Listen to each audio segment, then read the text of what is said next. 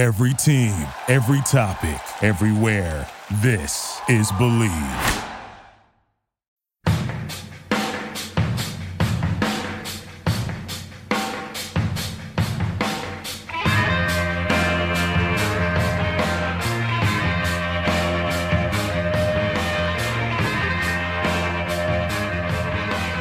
Hello and welcome to episode number 82 of the Draft Addicts, presented by the Bleav Sports Podcast Network. Do you believe? This is your host, Chris Tripodi, and I'm joined by Tony Pauline as we continue our draft focused conference previews with the back half of the SEC, starting with a couple programs from the state of Mississippi. But before all that, Tony, how's your first week at Pro Football Network? So far, so good. I mean, the stories, the scouting stories from the SEC are going up slowly. I know a lot of people were uh, were frantic because they can't find some of the uh, older scouting reports or the scouting reports from some of the uh, from the prior conferences that were up at DraftAnalyst.com. Lot got a lot of uh, text messages past couple days from uh, agents specifically, um, but they will be up eventually. So so far, so good. I mean, that's that site's got a lot to offer. a little bit of uh, advice for uh, gamblers, a lot of fantasy football stuff. Um, so you know, so far so good with just the beginning, and uh, I like it so far. Thanks for asking. And of course, and we'll move on to the SEC breakdown here. And if you want to get into more of the details of how many players the conference put into this past April's draft, that can be found in our last episode, episode number 81. So listen into that if you haven't. It'll also get you through the first half of the teams in alphabetical order for the SEC. And that'll help you also quantify kind of the draft dominance that this conference has been putting forth over the past several years at this point. Now, we're going to start this episode in Oxford, Mississippi, home of the Rebels, who haven't finished over 500 since 2015. Despite that, they had six players drafted back in April, four on the first two days, including three pass catchers A.J. Brown, DK Metcalf, and Dawson Knox, the tight end. But that success isn't going to carry over to 2020. Only top 100 grade on our board belongs to defensive tackle Benito Jones. He's a two-year starter, also made an impact as a true freshman, so he's been a player from the first time he stepped on the field for Ole Miss. He's a good enough athlete to make plays in the backfield. Had nine tackles for loss last year, 16 and a half combined over the last two seasons. But he's also nearly 330 pounds at six foot one. He's got the size to play one technique nose tackle. Now his line mate and fellow defensive tackle Josiah Coatney is another two-year starter after transferring from junior college, a two-gap defensive end in Ole Miss's 3-4 scheme, but he's got defensive tackle size at 6'4", 325, one of the rare defensive linemen to finish top three on his team in tackles, but he's not much of a pass rusher. Leading rusher Scotty Phillips also returns, short but thick at 5'8", 210 pounds, another JUCO transfer Last year, he was sixth in the SEC in rushing yards per game, only had 10 receptions, but the offense should run through him a bit more in 2019 with Brown, Metcalf, Knox, and DaMarkus Lodge all gone from the team. Tony, who intrigues you from what's left at Mississippi? Yeah, and you know, really since the that whole Hugh Freeze situation, Hugh Freeze, who was uh, forced to resign right before the season two years ago, now at Liberty. I mean, really the uh, the talent has tailed off. Benito Jones is a guy that's been solid. I don't think he he really took his game to the next level as I thought possible. As you said, he's been a good player since he was a freshman. I liked him better in 2017 than I did last year. You know, he's got the build of a nose tackle at six foot one, 325 pounds. He's a, an above average athlete, but he doesn't show a lot of power in his game. Really didn't show a lot of improvement in his overall game.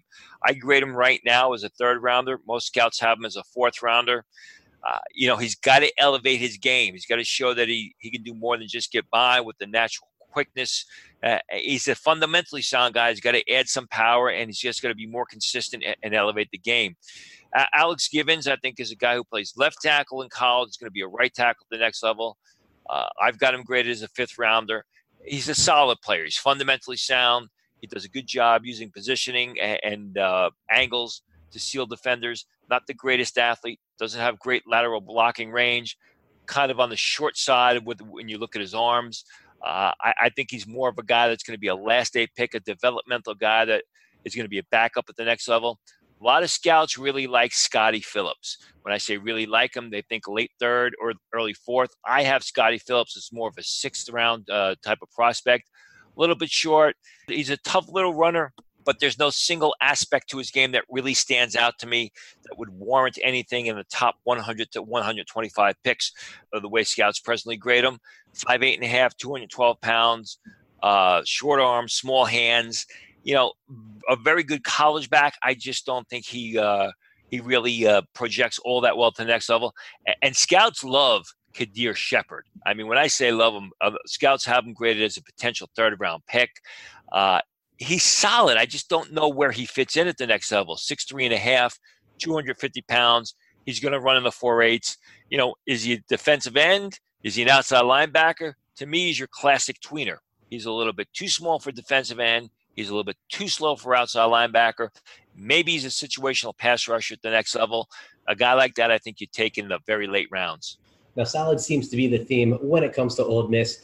And now we'll head on to Starkville, where Mississippi State has another theme on their own, and that's defense. Now, the Bulldogs had their three year bowl win streak snapped with a loss to Iowa in the Outback Bowl. Four of five players drafted for them in April went in the top 45.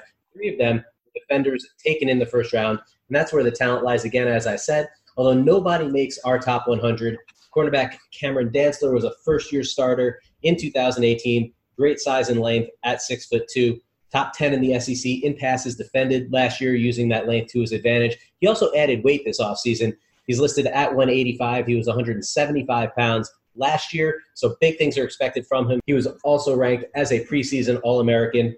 Linebacker Erroll Thompson is another player entering his second year as a starter, returning leading tackler on the team with 87, also nine tackles for loss and three and a half sacks. He's got good size at 6'1, 250, and an instinctive player now, those are two guys in the back seven for Mississippi State. Defensive end Chauncey Rivers anchors the front four. JUCO transfer who played fewer than 30 snaps per game behind guys like Montez Sweat. He also went to the same high school as Sweat as well, if you're looking for a connection there. Still had seven tackles for loss and two and a half sacks in a rotational role. Has nice size for a 4 3 defensive end at 6'3, 275 pounds. So he'll be fun to watch now in a full time starting role. Who will you flip on the Bulldogs to watch, Tony? I think the overall theme with the Bulldogs is there's great potential. I mean, scouts have some of these guys rated uh, through the roof. You mentioned Cameron Dantzler. I like Dantzler. I like his size. I like his upside. I have him graded as a fourth round prospect. There are some scouts who've graded him right now as a mid first rounder. I just don't see it. Do I think that potential is there? Yes, but I think right now he's more of a middle round choice. Uh, if he continues to improve his game and progress, he's got the size. He's just going to play at a higher level uh, and really uh, be more consistent. You know, the other guy that scouts really like a lot is Jaquarius Landrews, the safety. 5'11 and a half, 200 pounds, runs and plays in the mid four fours. He's a junior college transfer. I have him graded as a six rounder. There are some scouts that have him as early as the third round. Uh, but again, I, I, think with uh, Landrews, it's more of a wait and see type of guy that uh, ha- has really got to transfer those physical skills into football production because you know, at the safety position last year, Mississippi State was stacked, uh, including uh, you know Jonathan Abrams, first round pick. Uh, so Andrews really didn't get to see the field all that much. He's going to be the guy this year at safety. If he puts it all together, he could move up draft boards. Chauncey Rivers, again, some scouts have him as a uh, third rounder. Other scouts have him as a fifth rounder, and that's where I have him as a fifth rounder. Solid player, six two and a half, 273 pounds, relatively athletic. I don't think he's a pure edge rusher, not a great pass rusher. But again, a guy who, you know, because of how stacked uh, Mississippi State was a year ago throughout their defense, really didn't get that much playing time but he'll have his opportunity this year. And if he takes advantage of the opportunity, maybe he turns out to be the third rounder that some scouts think he can be. Moving northwest to Missouri now, the Tigers haven't won a bowl game since 2014, despite having a future NFL quarterback the past several years in Drew Lock. The team's only draft pick in the first six rounds in April was Mr. Lock. They do replace him with Clemson transfer Kelly Bryant, who was benched last year after I think it was four games for Trevor Lawrence. Obviously, ended up being the right move for the eventual national champion Tigers. It was the right move for Bryant to leave the team midseason, at least in his opinion, and transfer to Missouri. There has been some recent drama about Clemson head coach Dabo Swinney not giving him a ring. But all that aside, Bryant could have an NFL future like Lock. He's going to be a third day pick, though. He's not going to be drafted in the second round like Lock was. Tight end Albert Okwuegbunam, on the other hand, does have second day talent. He didn't enter the 2019 draft. A lot of people thought it was due to a shoulder injury, but there are some other reasons as well. He's a health science major, really motivated in terms of academics. He wants to be a doctor. The one thing that's unknown about Alberto is whether he wants that after a long NFL career, after a short NFL career, after maybe no NFL career. That's all speculation at this point. But he should graduate this year in nine games last year before that shoulder injury. Had 43 receptions for 466 yards and six touchdowns. Could have ended up pushing four double digit touchdowns like he had in 2017 when he caught 11 passes in the end zone. He's a solid athlete at six foot five, 255 pounds. So keep an eye on the connection between him and Kelly Bryant, and also watch the connection between Bryant and wide receiver Jonathan Johnson, the team's leading returning receiver, 59 catches for 737 yards and five touchdowns. He's finally the top target for Missouri in terms of the wideouts after playing behind J'Mon Moore and Emmanuel Hall the past couple years. Lacks great size at 5'10, 180 pounds. Was actually more of a big play threat in 2016 and 2017. So he could get back to that and push for a 1,000 yard season if he maintains his volume from last year. In the end, you're going to want to watch the Tigers' offense this season, right, Tony? that that's that, that's basically it every year, isn't it? I mean, it's the Tigers' offense that puts up uh, a lot of points, and then the Tigers' defense hopes that they can hold on and hold the opponents to uh, less points. You know, I had broken a story last year, right before the uh, underclassmen deadline, that Aquabine, Aquabinon I'll get as close as I can to correctly pronouncing his name without butchering it. We'll just call him Albert. Uh, what really had academic pursuits. I believe the story is, and I may have to be corrected on this. His father's a doctor, and that's the field that he wants to go moving forward. He's a solid tight end. He's a good pass catcher. Uh, he, he, sent Blanton to the sidelines uh, last year as a backup when, when a lot of people thought that Blanton was going to be the starting tight end at Missouri. But Albert played so well, uh, really from his freshman year. He's a solid pass catcher, but you know if you watch Missouri, you talked about their offense. They don't use their their tight ends in a traditional sense. I mean, they basically line them up in the slot. They're almost bigger receivers. You know, the thing with Albert is is how fast is he? How does he return from his uh, shoulder injury? And as you said, you know, what is his future? What what is his feeling about his future? Is it in football or is it in medicine? Is it you know is it in the health science field or something like that? I have him right now graded as a third rounder. Some scouts that have graded him have posted an early second round grade on him. I could understand that because he shows that type of ability at the top of his game. I, I think with him it's going to be a wait and see type of situation with his uh, shoulder and which career path he chooses. Uh, I happen to like Kelly Bryant. I mean, I like Kelly Bryant in 2017 off the Clemson film. I thought he was a solid quarterback. Obviously, he just lost out last year. I think he lost a lot of confidence. I think Trevor Lawrence, obviously, is the next big thing at the quarterback position. Not even going to be uh, draft eligible this year. And Bryant, you know, left, as you all know, midseason and uh, is now in Missouri. I, I, think the Missouri offense is one that's going to really fit him well. Uh, not only his arm strength, but his ability to scramble, pick up yardage with his legs. I have him graded as a six rounder. There are some scouts who grade him as a late round pick, barely draftable.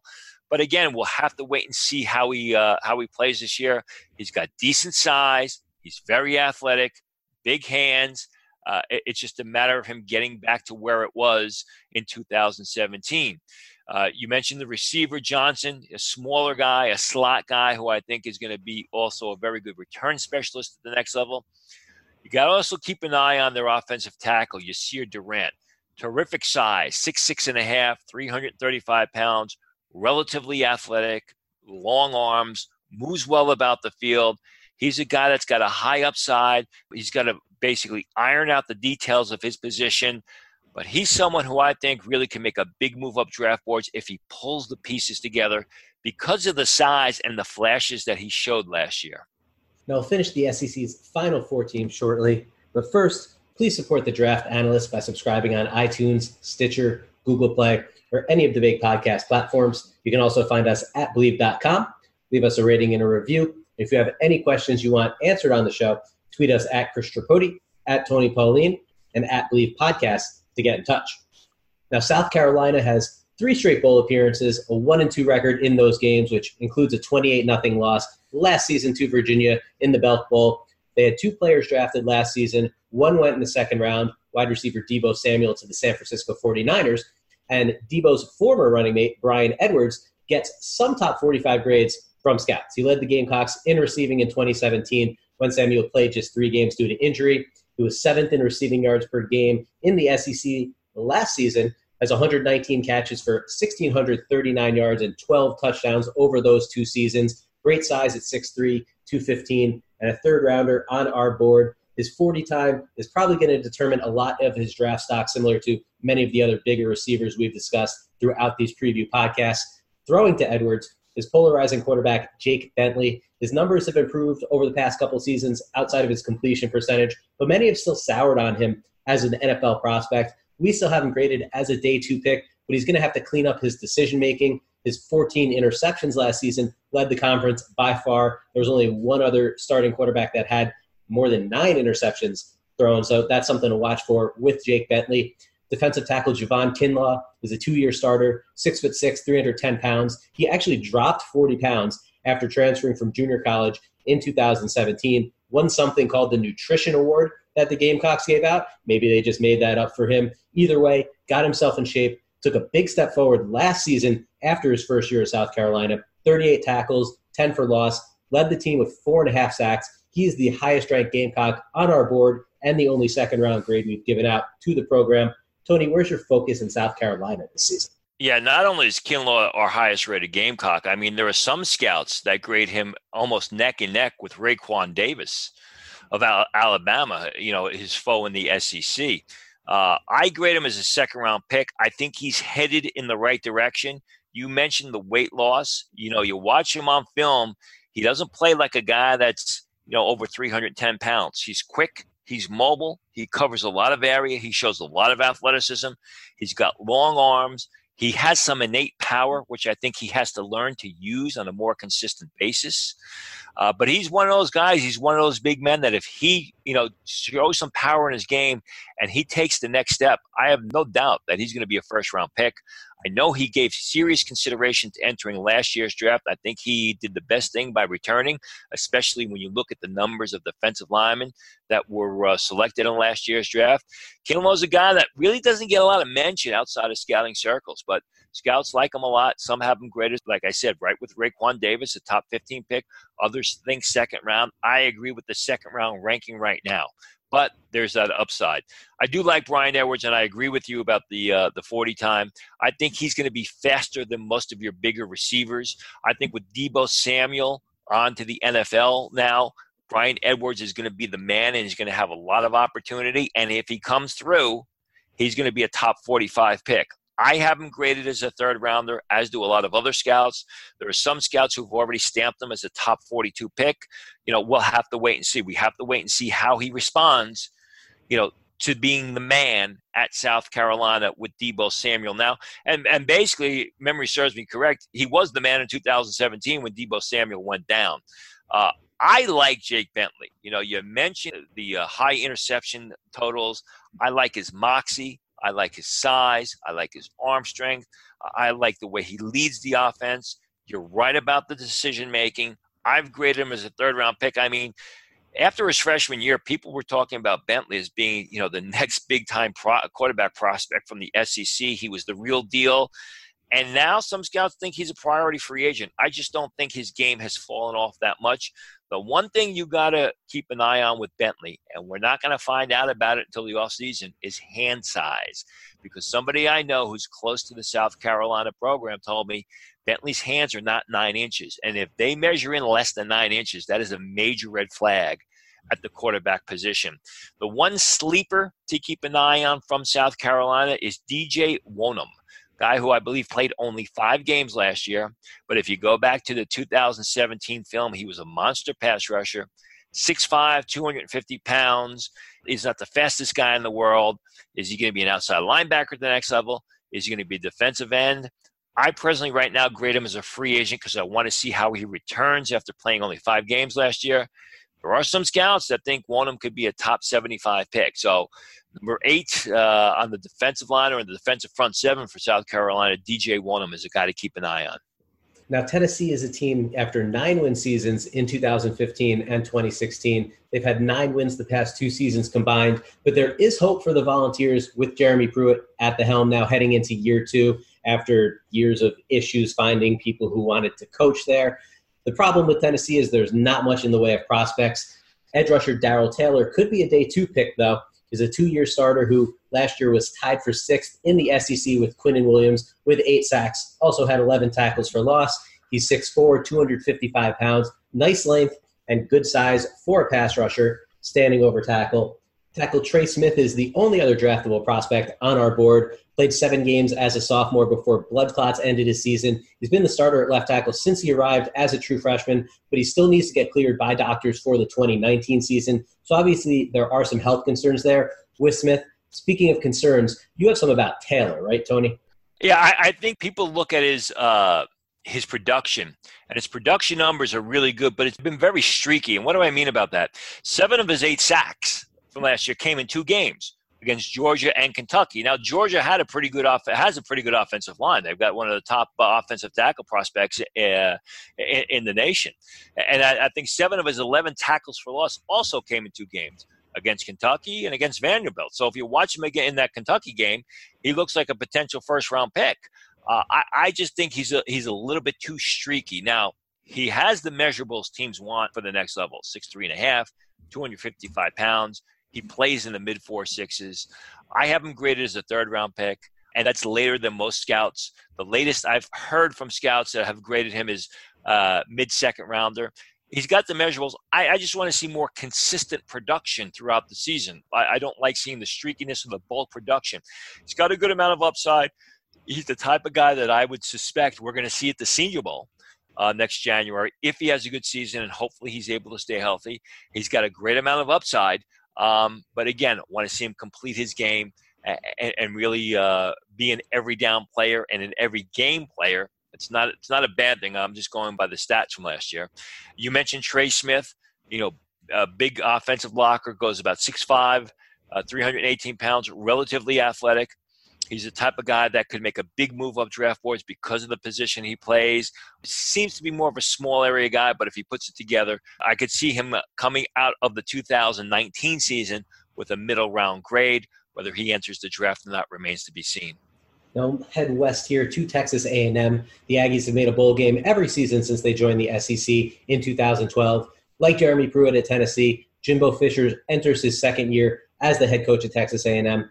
Seven Aggies were drafted in April. Erik McCoy and Jace Sternberger went in the top 100. But this year's crop is mostly third day prospects, and they're all going to be on the offensive side of the football. We'll start with quarterback Kellen Mond under center. He returns after throwing 24 touchdowns and rushing for seven more. Better accuracy could help him justify the fifth round grade he has on our board, but he's also just a third year junior, so he could end up spending two more years at Texas A&M as well.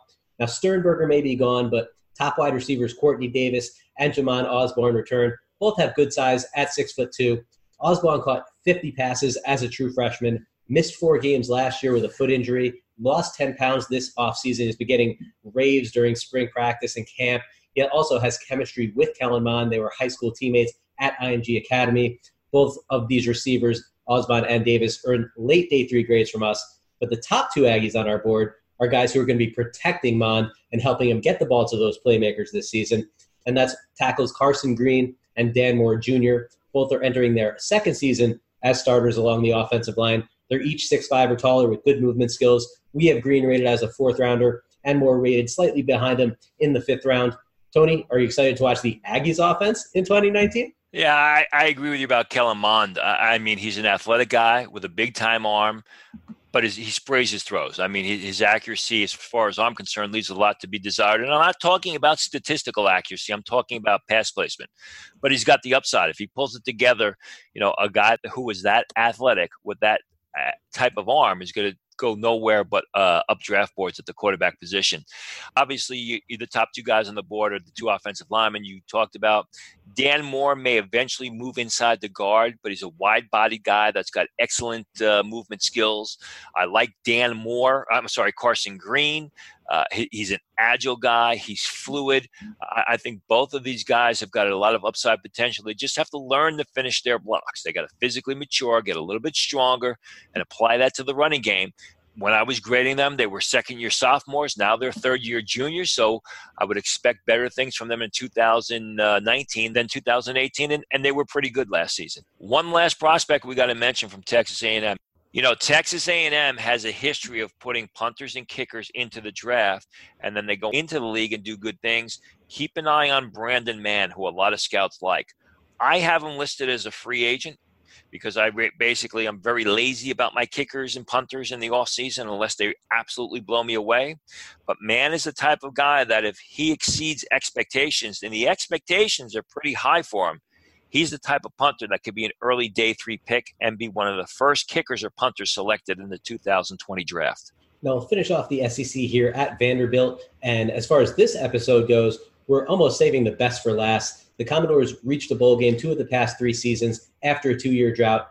They are the only team on this episode, besides South Carolina, with multiple day two prospects on our board. All of them are skill players. Running back Ke'Shawn Vaughn had the second best rushing total in Vanderbilt history in terms of single season rushing yardage. He was the third leading rusher in the SEC last season, went over 1,200 yards, had 12 touchdowns. He's actually the leading returning rusher in the conference as the other two graduated and went on to the draft after transferring from Illinois a couple of years ago. He's got good size at five foot ten, nearly 220 pounds. Only had 13 receptions in 2018, but he made them count for 170 yards and two scores. So he does show the ability to do more as a receiver after the catch with the ball in his hands. Tight end Jared Pinkney and wide receiver Kalija Lipscomb had over half the team's receptions last season. Lipscomb's 87 catches led the conference by two over AJ Brown, but he's just six foot one, 200 pounds, more of a possession receiver. Pinkney, though, 6'4, 260 pounds, really good athlete, can stretch the seam, and he's a passable blocker, easily the top Vanderbilt prospect on our board. But also make sure to watch quarterback Riley Neal. We discussed him briefly in our MAC preview several episodes ago. Grad transfer from Ball State. Obviously has plenty of weapons to work with here with Vanderbilt. Also, a big step up in competition for him as well, going from the MAC to the SEC. Never really put up big numbers with the Cardinals, but there is an opportunity for him here to post a season that could end up getting him drafted. I mentioned a little bit earlier that Texas A&M's offense could be fun. Vandy should be even more so. Yeah, I mean, who would think of it? You know, the Vanderbilt Commodores, who I believe when they got uh, into the uh, bowl games, were doing it based with the records that were 500 or worse based on the, the graduation rule. But they should have a good team next year. I, I, and as you mentioned, it's going to be led by offense, which is incredibly talented. You start off with Pinkney, and some scouts have Pinkney graded as a mid first round choice. Others say mid third round. I have him in the second round.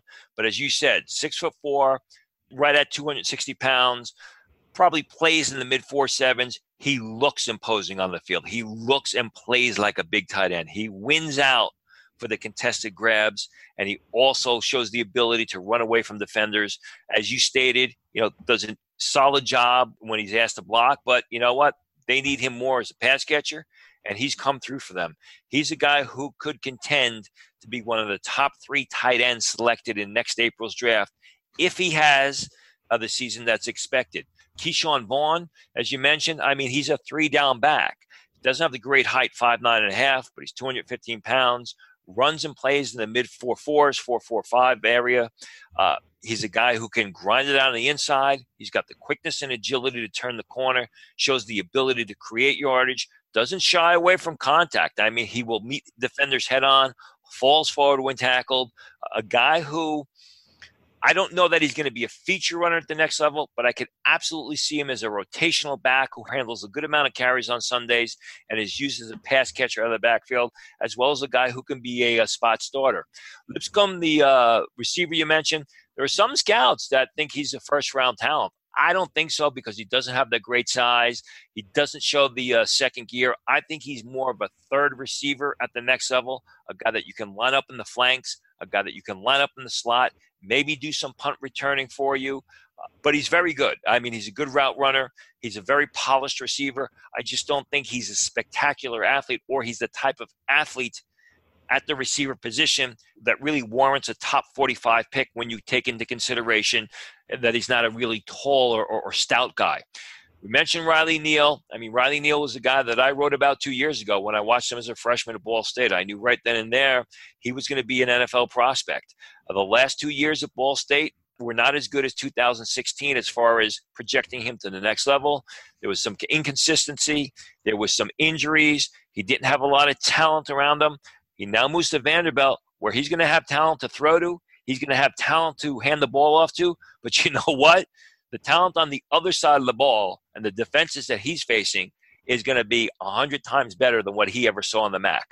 I have him right now graded as a seventh rounder. There are some scouts that have him as a six rounder, six five and a half, 230 pounds, more of your traditional pocket passer. Got some elusiveness and some ability to scramble away from defenders. But again, I mean, he has an opportunity in the SEC and playing in that Vanderbilt offense that's got terrific talent. They also have a couple of good offensive linemen. Devin Cochran is a, fourth year junior at offensive tackle who I like a lot. You know, Neil has an opportunity that he could move up draft boards. And I think when all is said and done, if he really maxes out, we'll see him at the Senior Bowl. Worst case scenario, we'll see him at Shrine Game practices. And that's it for the 82nd episode of The Draft Analyst, presented by the Bleav Sports Podcast Network. Do you believe? If you're enjoying the show, please subscribe on any of the major podcast platforms and leave us a rating and a review. And feel free to ask us questions on Twitter, we'd be happy to answer on the show. Our next show will take us to the Big 12, so stay glued to your podcast feed for that next Thursday and head over to profootballnetwork.com where you can find team by team previews from the SEC and every other conference around the nation. On behalf of Tony Pauline, this is Chris Tripodi. Thanks for tuning in. Thank you for listening to Bleav. You can show support to your host by subscribing to the show and giving us a five star rating on your preferred platform. Check us out at Bleav.com and search for B L E A V on YouTube.